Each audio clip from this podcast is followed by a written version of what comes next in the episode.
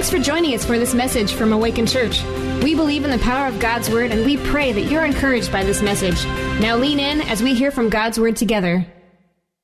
We are closing out Ephesians chapter 4 in our uh, series Little by Little, Finding Your Identity in Christ. And the reason why it's called Little by Little is because we're going verse by verse through the book of Ephesians. And what we were saying is that once we break this book apart, every little bit of it, we will know who we are, then we'll know what to do in Christ. And right now we're in the practical side of Ephesians chapter 4. We're learning about who we are. And so we've talked about things like our identity, who we are in Christ, and talked about uh, who we are as a church, our unity within the church. A couple weeks ago, we talked about our giftings. And last week, we talked about things we need to put off and put on. That we once had an old nature, an old self, and old ways of doing things, but we need to not do those things anymore. We need to put on Jesus. And today, Paul is kind of continuing with that theme of putting off and putting on. But he's going to narrow it in just a little bit and what we're to put off and put on and how we relate to one another.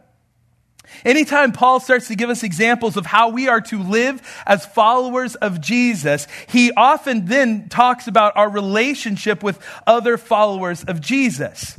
And I think that's important to note because I think for us in our culture and in church culture, we have this idea that following Jesus is just about me and Jesus.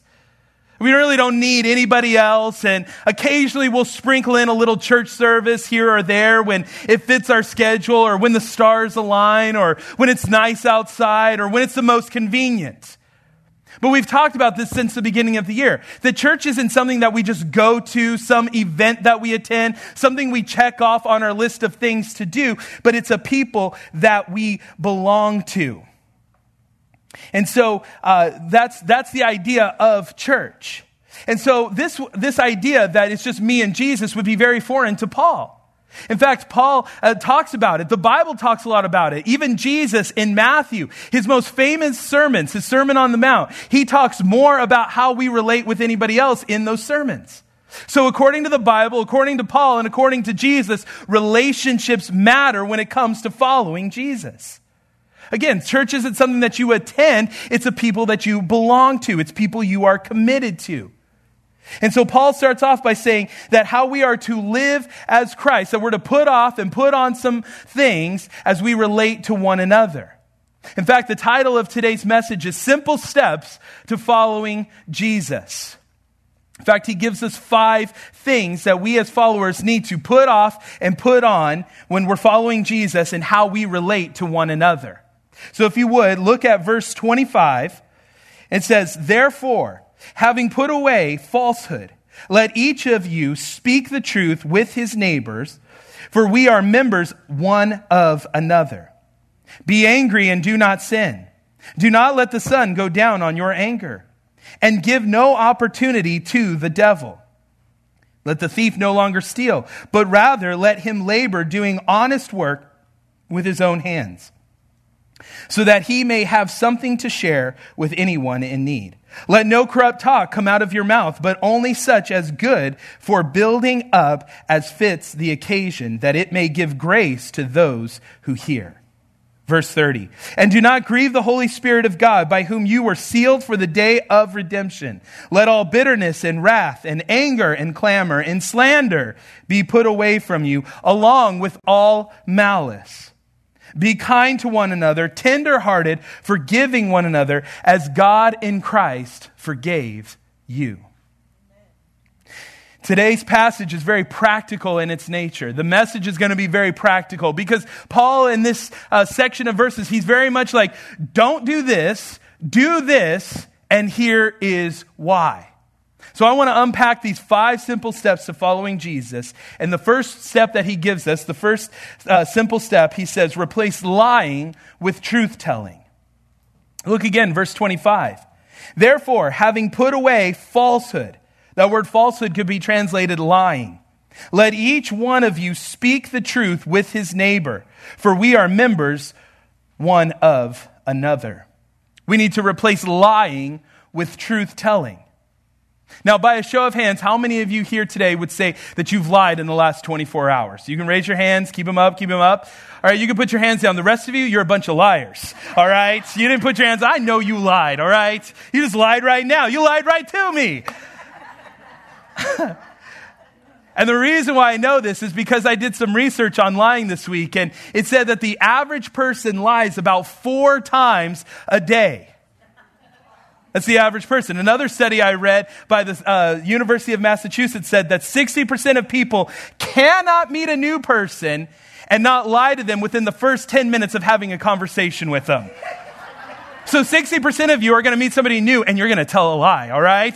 Like that's what that means. We tell lies. In our culture, lying is so widespread that we don't even admit to lying when we lie. We say things, you hear celebrities and you hear uh, politicians all the time say, Well, I misspoke, or I misled you. And so we've become so used to lying that it doesn't even seem to bother us anymore. But I want to show you exactly how God feels about lying. Proverbs 12:22 says this, "The Lord detests lying lips, but he delights in those who tell the truth." The word detest could be translated to mean something disgusting. It means something to make one nauseous.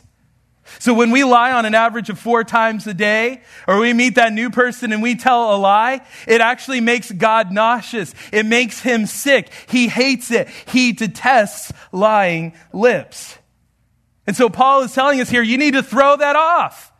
You don't need to be about that life, lying all the time.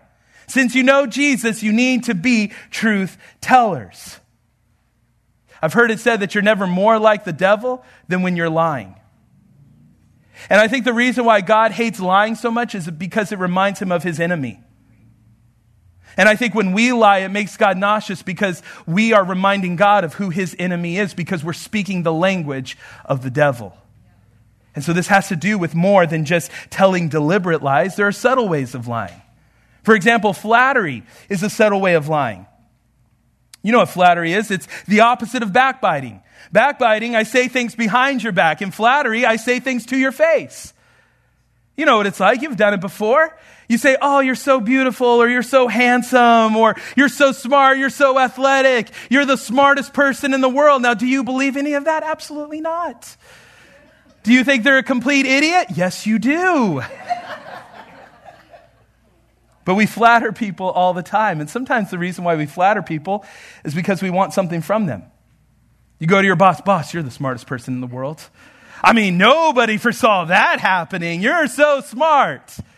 Why do we say that? Because we want a raise, we want a promotion.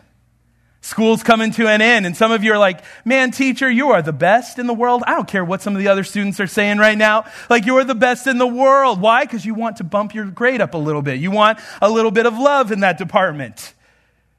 We're lying to them. We say one thing to their face, and when we're not around them, we're like, they're an idiot. Like, can you even believe them right now? And that's a form of lying. Then there's the form of uh, lying as an exaggeration.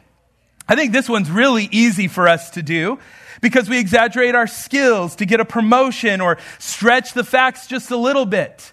It's kind of like when you go fishing and you say, I caught a really big fish, and you make everybody think it's this big, but it's really only this big, you know? Like we do it all the time. We exaggerate. And we do this in church all the time. What do we do? We come in today looking all nice, put together. We want people to think we have it all together, but in reality, our lives are falling all apart. We don't have it together. You know what it's like? Someone in your awaken group who care about you, who ask you, and they go, How's your marriage doing? How's raising kids? You know, they'll, they'll ask you, How's life? How's that job treating you? And what do you say? Fine. It's fine. It's all good. We're good. And you know that it's not fine at all. We lie about who we are and about how we are doing. Then there's another form of lying. It's lying in silence. And here's what I mean by that. This is um, a, a, maybe you're around a group of people and they're just kind of talking and, and they're saying something about someone you know or a friend that you know and they're just slamming this person. And you're just sitting there letting them do that instead of standing up saying, That's not who they are. That's not what they said. Instead, you just sit there in silence and it's slander by silence. Paul says we need to put off our tendency towards falsehood, towards lying, and we should put on speaking the truth with one another. See, we need to be people who tell each other the entire truth, not just partial truth. If you're not doing well, say you're not doing well. If you're struggling here today, say the struggle is real. You don't have to tell everybody in the world everything that's going on in your life, but you have people who care about you, who want to help you and come alongside of you, so let them do it. And here's why. Paul says that we need to lie because we're members of one another. Now, Paul's not looking at us saying, you shouldn't lie because lying is bad. What he's saying is that when we lie, we actually hinder the church from being able to function the way that it should. And we know that because in verse 25 he says the word members, which is a biological term translated to mean limbs or organs. So, Paul, again, he's using this metaphor of the body, the human body, and he's pointing out that we cannot function if all of the different parts of the body are not communicating the way that they're supposed to be communicating. It's self destructive, it's self defeating, and we don't function in a healthy way. For example, people in your awaken group or your ministry team, they ask you how you're doing and you say fine, but you're really not fine. You're actually preventing them from being able to rally around you and to help you and to encourage you and to be there for you. If you have a problem with somebody in the church and you're pretending that you don't have that problem, or you're acting like you don't have that problem with that person, what you're actually doing is you're preventing unity from happening. When you are a truth teller, you are imitating God. But when you are lying, you're imitating Satan. So we need to put off lying and be truth tellers. Here's the second one replace sinful anger with righteous anger. It says in verse 26 Be angry and do not sin. Do not let the sun go down on your anger and give no opportunity to the devil. We need to replace sinful anger with righteous anger. Now, I'm kind of angry right now that it's summertime and it's hot in this room, okay? But in my anger, I will not sin. but here's Paul chooses his words very carefully. He says, Be angry and do not sin. See, anger in and of itself is not necessarily sinful. Anger at its core is just something we feel when we see things or witness things that aren't the way that they should be. Again, we live in a broken and imperfect world, and there are plenty things to remind us that things aren't the way they should be in our world. So anger is not necessarily sinful. I mean, we can all be reminded of the time when Jesus in the New Testament, he's, uh, he sees the Pharisees. He gets angry when he sees the Pharisees twisting God to the people. When he goes into the temple and he sees all the money changers, he flips the tables over and he's got a whip ready to drive them all out. My kids love that story about angry Jesus a little bit. Jesus got angry. So anger in and of itself is not necessarily sinful. It's okay to get angry because again, there are a lot of things in our world that go on that should make us angry. We should be angry when we see our country going down the tubes morally and spiritually. We should get angry when we see the church having compromise affecting our witness to the world. We should get angry when we see families falling apart. Those kinds of things should make us angry. But Paul adds this warning do not sin in that anger. Because when we get angry, we're more prone to do sinful things that we otherwise would not have done. So maybe you're here today and you've done some really stupid things in your anger. Maybe you've destroyed a relationship in your anger. Maybe you destroyed your marriage in your anger. Maybe you said some things that in your anger that you can't take back. Maybe last night you were walking in the living room and you stepped on a Lego and you said some things you shouldn't have said in your anger. Maybe you stubbed your toe this week on the couch and you're lashed out on everybody. Who put the couch there? You know, in your anger, you said some things you shouldn't say. Or better yet, maybe you were on 24, either going west or east. Who cares? Because it is the road of nothing but road rage. And so maybe you acted out in ways that you should not have acted out this week. The reality is that anger clouds our judgment And it makes us hyper emotional and makes us say things and do things that we otherwise would not say and do. And I think we all can give a little experience based amen right there, right? I don't think I'm the only one who struggles in this area. And Paul's like, it's okay to be angry, but do not sin in it. Even if it's a righteous anger. Paul says, do not let it become destructive to other people. So, how do we do that? Well, he gives us some very practical advice. He says, Don't let the sun go down on your anger. Now, I don't think Paul is talking literally here. I don't think he's saying, like, hey, make sure that you settle everything that you're angry about before you can ever go to bed. I think he's speaking figuratively here. He's saying that um, it's the idea that the longer that you sit in your anger, the more sinful it can become. So instead of letting your anger get worse and worse and worse in your life, you need to deal with it. If you're angry with someone, you need to go and talk to them about it. And in your anger, do not sin. And here's why. Because he says that word opportunity. Don't give Satan the opportunity. The word opportunity can mean stronghold.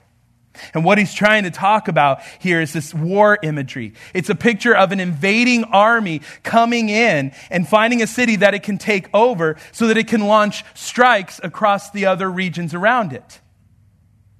And that's exactly how Satan operates. If one person lets their anger turn into bitterness, Satan will use that to destroy other relationships. He uses that person to create drama and conflict and bitterness in other people.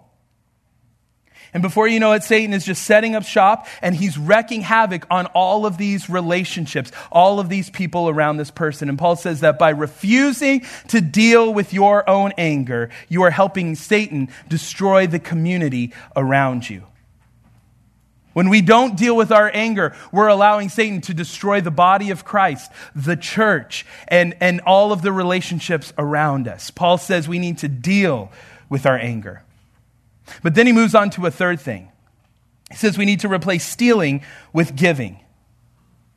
Verse 28 says, Let the thief no longer steal, but rather let him labor, doing honest work with his own hands, so that he may have something to share with anyone in need. Now, at this point in the passage, many of us go, Oh, thank goodness, we're at a point of a breather. Like, uh, you know, I, I lie. Okay, I admit I didn't raise my hand, but I do lie. Or, you know, I deal with some anger issues, and so I can admit to that. But at least this is one thing I could say I'm not struggling with. At least I could say I'm not stealing anything. And I think it's pretty safe to say in a room of this size that many of us aren't trying to earn our income by robbing a bank or robbing a convenience store or anything like that. And if you are doing that, you should stop. Like, that's not a good thing to do. You know, make sure you right those wrongs. But many of us, we're not earning our income by stealing. And so we go, oh, thank goodness I can breathe a little bit during this passage. But just as there's subtle ways of lying, there are also subtle ways of stealing. For example, have you ever rounded way up on an invoice of hours worked? You know, you work two hours, but you're like, man, all that time it was a pain in the butt to deal with it, so I'm going to invoice them four hours. Or you're working for a company, and so there's work to be done, but you're not doing the work. Instead, what are you doing? You're wasting company time by checking Facebook and Instagram, right? Maybe you saw some office supplies. You need some new pens, so you steal some new pens, you know? You're stealing those kinds of things. Maybe you earned some money and you don't want to claim it to, so that the government doesn't tax you more. Or you went to the uh, store recently and you bought some stuff and the clerk gave you more money back than what was actually owed you. And you kept it because you're like, I'm sticking it to the man. You know, like, I, they don't need this money. It's corporate greed. I'm going to keep this. This is a gift. I was reminded, uh, in fact, this last week that um, Jen needed a comforter at Bed Bath and Beyond, and they were. This was during Black Friday, uh, Black Friday of 2020. And she saw this comforter that was heavily discounted. And she's like, well, we need a new one. And so she was like, let's just go and buy this. And I was like, fantastic, let's do it.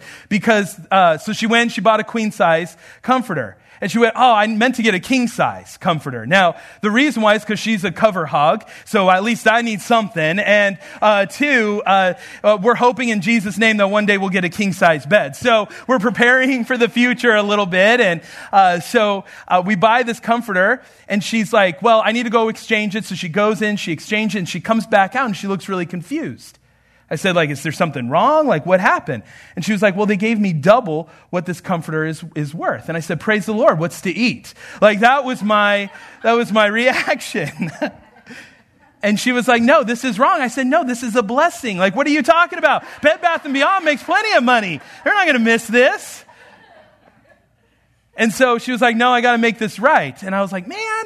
And so she goes in and she talks to the manager and he looks at it and he goes, Nope, everything is right. And we walked out double of what we actually paid. We actually made money on the transaction. And she came back and she's like, This feels wrong. I said, No, it's a blessing. Trust me. I talked to the Lord about it. He said, Yes, it's a blessing. I need to eat. but even if you don't struggle with all those things, I want you to understand the contrast that Paul is making in this verse. Because he doesn't go that he doesn't say that we should go from stealing to earning an honest income. He says the opposite of stealing is giving generously. Now, the majority of us, again, we have jobs. We're earning an honest income. We need to keep that up, keep doing those things. But I bet many of us, if we wake up in the morning and we're being honest with ourselves, we don't wake up jumping out of bed going, I'm so thankful for this job because now I can be a blessing to some other people. I don't think any of us do that. I think if we look at our money, we look at our budgets, it doesn't reflect a heart of generosity. What Paul is saying here is that God isn't just necessarily interested in making you financially responsible. You could be incredibly smart and responsible with your money, but you could be completely ignoring God with your money as well. And if you're ignoring God with your money, the Bible tells us that we're actually stealing from Him. And how do I know that? Because Malachi chapter 3, verse 8 says, Will man rob God? Yet you are robbing me. But you say, How have we robbed you? In your tithes and contributions. And then he goes on to say in verse 10 Bring the full tithe into the storehouse, that there may be food in my house, and thereby put me to the test, says the Lord of hosts, if I will not open the windows of heaven for you and pour down for you a blessing until there is no more need. What this verse is saying is that when we hold on to our money, when we think it's our money, when we don't have open hands to what God has given us, and we close our hands and we hold on to it and we say, Well, I don't feel like I could be generous. I don't feel like I have enough to be generous. I don't feel led to be giving anymore, or I don't feel led to give in the first place. What we're doing is we're stealing from God. Now, obviously, God doesn't need your money. And you might hear that and you go, well, then why does Jesus talk about it most of the time in the New Testament? Why is God talking about it here? Why does God care so much about my finances if he doesn't need it? And the reason, I, the reason why is because he wants what it represents. He wants your heart. God is testing your faith. He's testing your priorities and he's testing your gratitude. So when you give money to God, you're showing gratitude for the past, saying, God, I know I would not have this job and would not be here if it weren't for you. When you give your money, it's prioritizing the present, saying, God, I want you to always be first in my life. And when you give money to God, it's a statement of faith in the future, saying, God, I believe you will keep your promises. All that tithing is, is a test of your trust. Do you trust God enough to say that with what He's given you? That God, you've been faithful in the past, present, and future. God often tests us because He wants us to become more like Him. We talked about it last week that we were created in the image and likeness of God, and so we're to reflect that. And so giving is a very practical way, a very tangible way for us to demonstrate the reflection of the greatest giver of our God. That because God gave his first and his best, we then give our first and our best back to him. So some of us, we're here today and we need to take that first step. We need to move towards financial responsibility. We actually need to budget when we had no budget. We actually need to be living within our means and not outside of our means. And I love that as a church, in a couple weeks, we get the opportunity to come alongside of you and hopefully ease some of that pressure and some of that stress that money has in our life. We have that financial peace class that's going to be happening in a couple weeks. And I'm excited to be able to come alongside because God does care about making you smart with your money. I think He does care that we need to be um, responsible with everything that God has given us. And so I love that we get to come alongside and help you and, and encourage you and strengthen you. Now, is it going to be an overnight fix? No. But it's going to give you the tools to know how to manage your resources, your finances. And so some of you need to take the first step by just giving a little bit, creating and cultivating that habit, taking that class. But there's others of you who read this and you go, well, all right, let's move along here. You're getting a little sweaty. I'm getting a little sweaty. Like, there's plenty of things. I've got this down. I'm giving faithfully. I'm financially responsible. I'm smart. But maybe for you today, you just need to complete that circle. Maybe you need to move from financially responsible, faithfully giving to radical generosity. Replace stealing with giving. Here's the fourth thing replace corrupt talk with talk that builds. Verse 29 says, Let no corrupt talk come out of your mouths, but only such as is good for building up as fits the occasion, that it may give grace to those who hear. Replace corrupt talk with talk that builds. The word corrupt here literally means to spoil. It's a word used for fruit or meat that has gone bad. And so verse 29 is talking about any kind of talk that is rotten, that has gone bad. That includes uh, off-color jokes, profanity, dirty stories, vulgarity, uh, lying, gossip, abusive talk, slander. Somebody once asked, or somebody asked me last service, does this include memes? I said, well, it depends. Are they dirty memes? And so that does, because sometimes you know what it is. You read on the internet and you hit send and you go, I don't know if I should have done that or not. Yes, it could include memes, all right? And so there's a list of things that we're not supposed to have that talk that is any kind of corrupt or spoiling effect. It's funny to me because as a pastor, I have uh, people often, they'll tell a story or they'll tell me, uh, they'll say some bad words and things like that, and they'll go, Oh, sorry, Pastor. I didn't mean to say that. And it's kind of weird, and I feel kind of sometimes awkward to me because I hear and I go, Do you not think I don't know what those words are? Or maybe before Christ never even said those words before? Like, I get it. And furthermore, why are you apologizing to me? I'm not the one who's necessarily offended. You're offending God with the talk that you're having. Corrupt talk does not nourish you, it only makes you sick.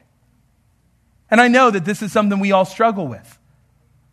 There's times that our lives where we say things that we say uh, cuss words as a pronoun, a noun, an adjective, a verb. We've got a lot of ways to make these words work. And so it's a struggle for us. But to help us, the Bible says, out of the abundance of the heart does the mouth speak. And so if you struggle with this, just be reminded that you need to be filling your heart with other things. That, that these kind of corrupt talk, the spoiling effect, should not be the mark of a Christian. Our talk should build others up. Sometimes I don't think we realize just how powerful our mouth and our words actually can be. We say things without even thinking, and people remember them. This week, I was reminded of times when people said things about me that I've held on to, that have hurt me, that have scarred me. I'm sure in this moment you could think of some things that a teacher or a parent or a spouse or a sibling or even a pastor said to you, and you've held on to those things, and they've hurt you, and they've scarred you. You still remember them to this day. That's how powerful words are. I like to think of our words kind of like a sledgehammer. We just swing away without thinking at all, and we're just swinging away. And when we're done, we stop and look around, and what do we see? A pile of relational rubble. When you carelessly swing, sling your words around and tear people down, you are going to uh, have relationships that suffer. As followers of Jesus, this isn't how we're to use our words. We need to ask ourselves do I want to wound or do I want to heal? Do I want to help or do I want to hurt? There will be conflict in your life. You will have conflict and you have a choice to either hurt or heal with your words. And you might be sitting here today and you might be thinking, well, Nate, you know, if I applied, Ephesians 4:29 to my life, well, then I wouldn't talk at all. Like I'd have nothing to say. Good. Zip it. Do us all a favor and don't say anything. I think the Bible would tell us uh, that we need to be quick to listen and slow to speak. If we listened more and spoke less, I think we'd all be better off. And then Paul finally says, replace resentment with compassion. Verse 30. He says, And do not grieve the Holy Spirit of God, by whom you were sealed for the day of redemption. Let all bitterness and wrath and anger and clamor and slander be put away from you, along with all malice. Be kind to one another, tenderhearted, forgiving one another as Christ, or as God in Christ forgave you. Many of you know I have three boys Brody, Asher, Dawson. And I do know that the first letter of their uh, names actually does spell out bad. That's a complete accident. And so I often pray for them going, I hope they don't turn out bad. So you can pray for me in that as well. But they've all been messy eaters. Asher, probably the cleanest eater. Um, but I think Brody, my oldest, and Dawson, my youngest, compete for who can be the biggest slob uh, when they eat sometimes. And uh, I just remember telling the boys, Brody would be eating breakfast. I'd say, Brody, don't wipe the syrup on your shirt. Use this napkin. I would tell Asher, Asher at lunchtime, Asher, don't wipe the applesauce on the carpet. Use this napkin. I look at Dawson, Dawson at dinner time. Don't uh, use your hair to wipe the peanut butter off. Use this napkin. I'm always telling him, use this napkin, use this napkin. And I tell you that because I think it's similar to what Paul is doing here in this passage. Because I think we have this temptation to read this list and go, okay, I get it, lying isn't bad, but what about this? Or we read this and we go, okay, I get it, saying bad words, that's a bad thing, but what about this? And so we have this tendency to take good instruction out of the Bible and we try to figure out all the exceptions to them, just like my kids try to figure out all the exceptions to a napkin. What Paul is trying to say here is just in case you were confused. Just in case I didn't make it clear enough and I didn't make it obvious enough, I want you to put away all bitterness, wrath, anger, clamor, slander, all malice, anything that resembles those types of things. I want you to just put them off, put them away. Essentially, you could summarize that list as resentful attitudes.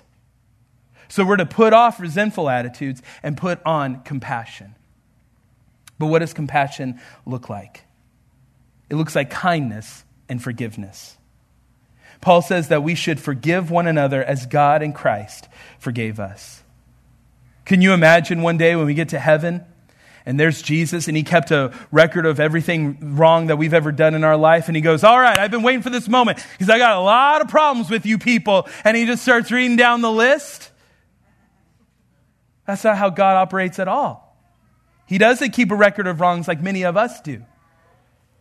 Can you imagine if Jesus were quick to hold grudges or lash out or be passive aggressive like many of us are? But that's not how Jesus rolls. He extends forgiveness and kindness to everyone.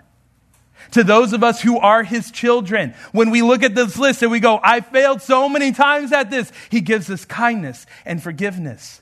To those of you who don't even know Jesus and aren't even walking with Jesus, he's giving you kindness and forgiveness.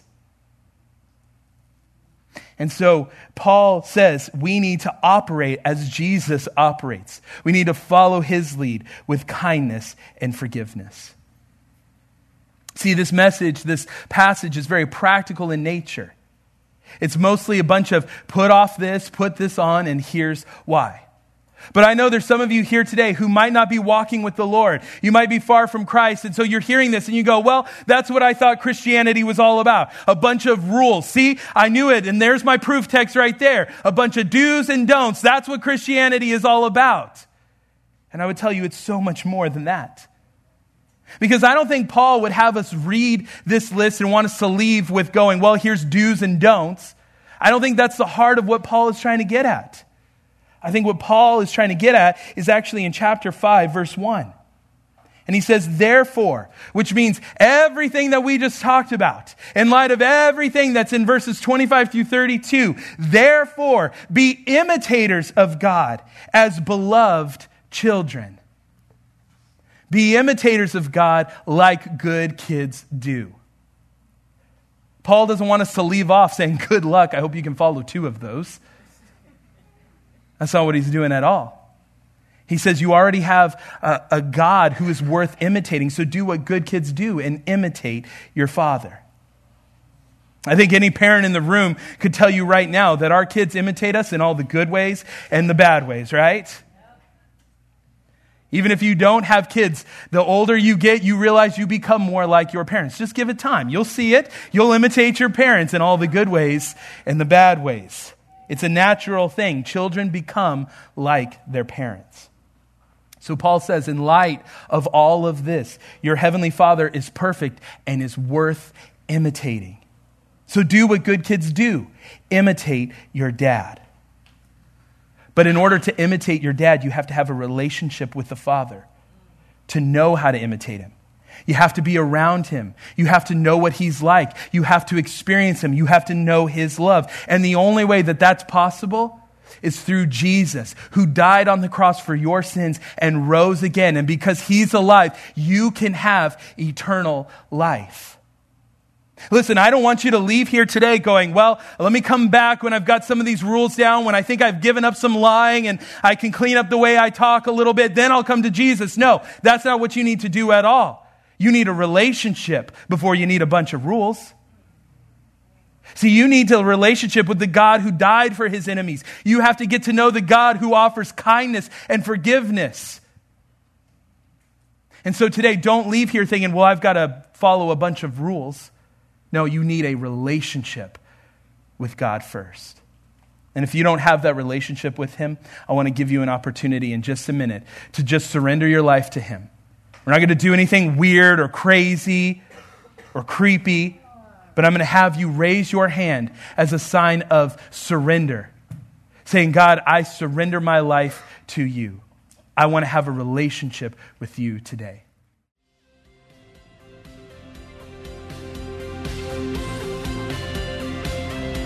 Thanks for joining us for this message from Awaken Church. We'd love to hear how this message or the ministry of Awaken has impacted your life. Let us know at awaken.church forward slash my story.